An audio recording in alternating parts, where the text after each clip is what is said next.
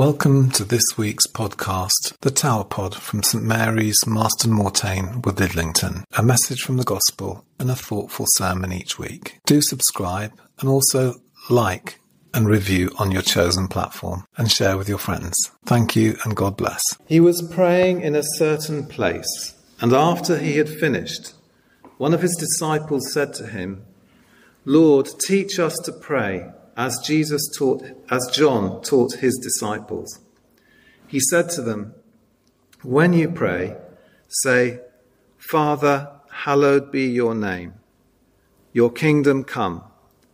Give us each day our daily bread, and forgive us our sins, for we ourselves forgive everyone indebted to us, and do not bring us to the time of trial. And he said to them, Suppose one of you has a friend, and you go to him at midnight, and say to him, Friend, lend me three loaves of bread, for a friend of mine has arrived, and I have nothing to set before him. And he answers from within, Do not bother me, the door has already been locked, and my children are with me in bed. I cannot get up and give you anything. I tell you, even though he will not get up and give him anything because he is his friend, at least because of his persistence, he will get up and give him whatever he needs. So I say to you, ask, and it will be given to you. Search, and you will find. Knock, and the door will be opened for you.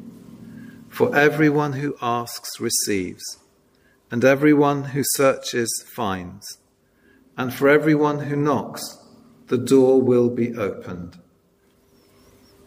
Is there anyone among you who, if your child asks for a fish, will give a snake instead of a fish? Or if the child asks for an egg, will give a scorpion? If you then, who are evil, know how to give good gifts to your children, how much more will the Heavenly Father give the Holy Spirit to those who ask Him? Let us pray. O Lord, may the meditations of our hearts, our thoughts and prayers be pleasing in your sight. Amen. One of my earliest memories is being put to bed by my mother.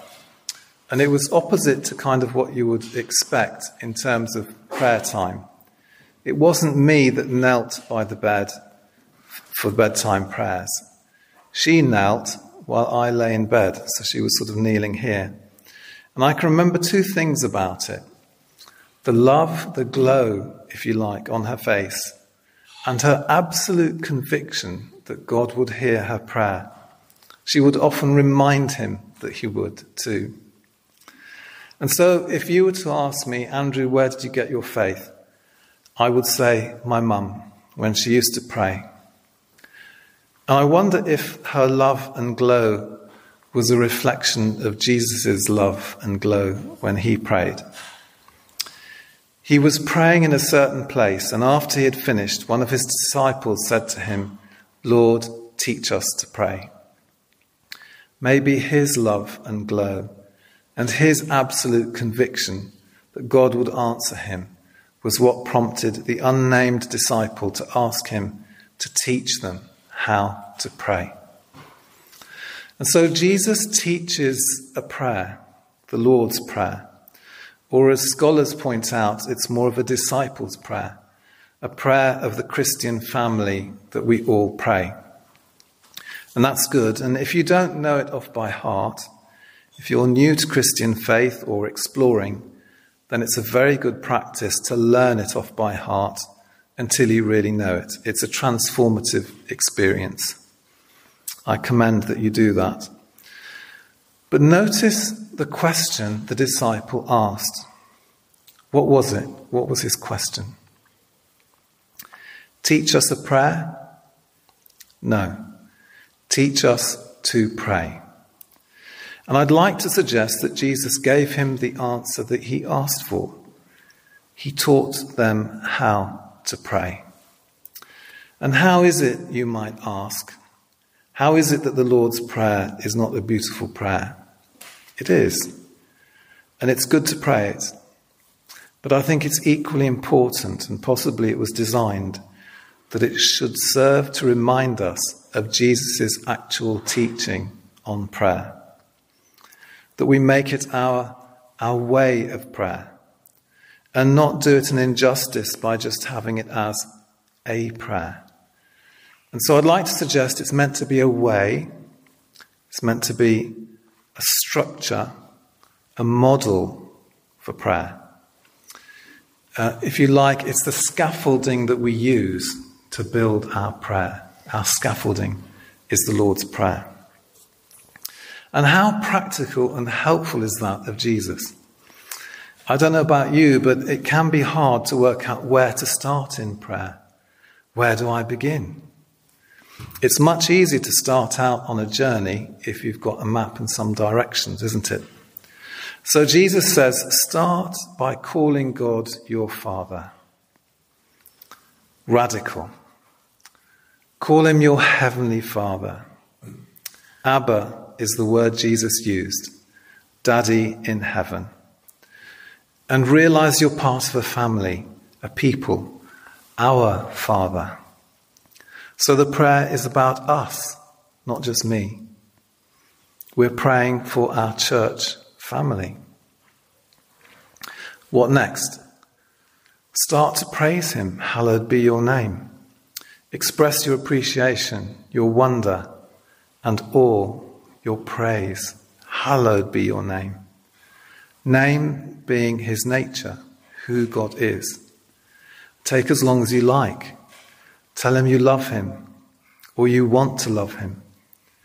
May He be honored by everyone, everywhere, His name hallowed. And then your kingdom come, His reign as King in your life, in the church and the world. Tell him that he is Lord. Be real with him and surrender parts of your life that you know don't fully belong to him, your struggles. Help, Lord, my unbelief. Your will be done on earth as it is in heaven. Ask for guidance for your life, for his will. Be still and listen. Linger. He'll make it known to you by inspiring you with an impression, an image, sometimes words, a yearning, maybe, a desire, a sense of knowing. If not now, then later. Pray for the things you think He wills in your life, your family, our church, our school, your business and workplace, the concerns you have. Tom Wright says, the important thing is to let the medicine and music of the prayer encircle the people for whom you're praying, the situations about which you are concerned, so that you see them transformed, bathed in the healing light of the Lord's love as expressed in the prayer. Align yourself in agreement with what He wants in those situations. And remember that personally, you're agreeing to do His will. Give us this day our daily bread. Give us food, shelter, provision in our needs, the bread of friendship and hospitality, the bread of your love, God. Feed me spiritually with your word in the Bible, with Holy Communion. Ask Him for what you and us need. And so it goes on, you can work it out for yourself. As I was preparing this sermon and reading the, um, I would say, the three illustrations or stories that Jesus used to explain how to approach praying, the required attitude, the disposition for prayer, because he taught the prayer and then he taught how to approach prayer, the disposition. The three being the story of the friend at midnight, ask, seek, and knock, and the fish and the egg. I was literally struck by how very simply Jesus is telling us that God wants to answer our prayers. How very much He wants. He gives us the Lord's Prayer, and then his follow up is He will give him whatever he needs it will be given to you. You will find.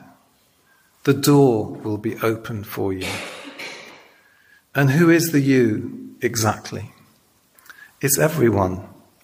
Everyone who asks. Everyone who searches. Everyone who knocks.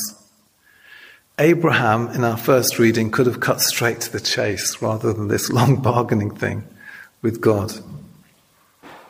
And for those of us who might actually be a little frightened of God and how He might answer our prayer, He has compassion too, and He reassures us by throwing in that even we wouldn't give a child a snake instead of a fish, or a scorpion instead of an egg.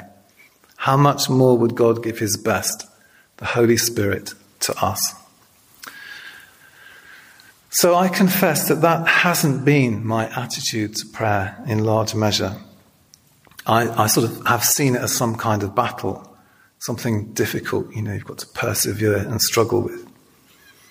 And I wonder how many of us have been actually maybe like the ugly duckling in the Hans Christian Andersen story in regard to prayer. Lonely, feeling on the outside, unworthy, wishing that we could fly in prayer. And yet, Jesus is saying, look at your reflection in the water of God's love. You are a swan in prayer. I have made you so that you can fly in your prayer. And I'm waiting for you like the flock of swans in flight that you long to join. Fly with me in prayer where you truly belong. And I'd like to um, to demonstrate for you a kind of a body prayer of the Lord's Prayer. Um, it's, it's like, um, you know, the body prayer, we have it with, you know, the sign of the cross, don't we, in some traditions. We have it with lifting arms in praise at some traditions as well. And um, I just think it's a lovely way of, of visualizing the prayer. And I'd just like to commend to you what would it be like to, to rise in the morning? Do sit down, sorry. What would it be like to get up in the morning with this beautiful sunshine that we've got and to begin your day with a body prayer like that? How lovely it would be. And now a challenge for your week ahead. Here is the framework Jesus knew that we would need for prayer. Here is your Heavenly Father waiting and longing for you to use it day by day as you grow in your knowledge, love, and service to Him. What is stopping you from making it your own?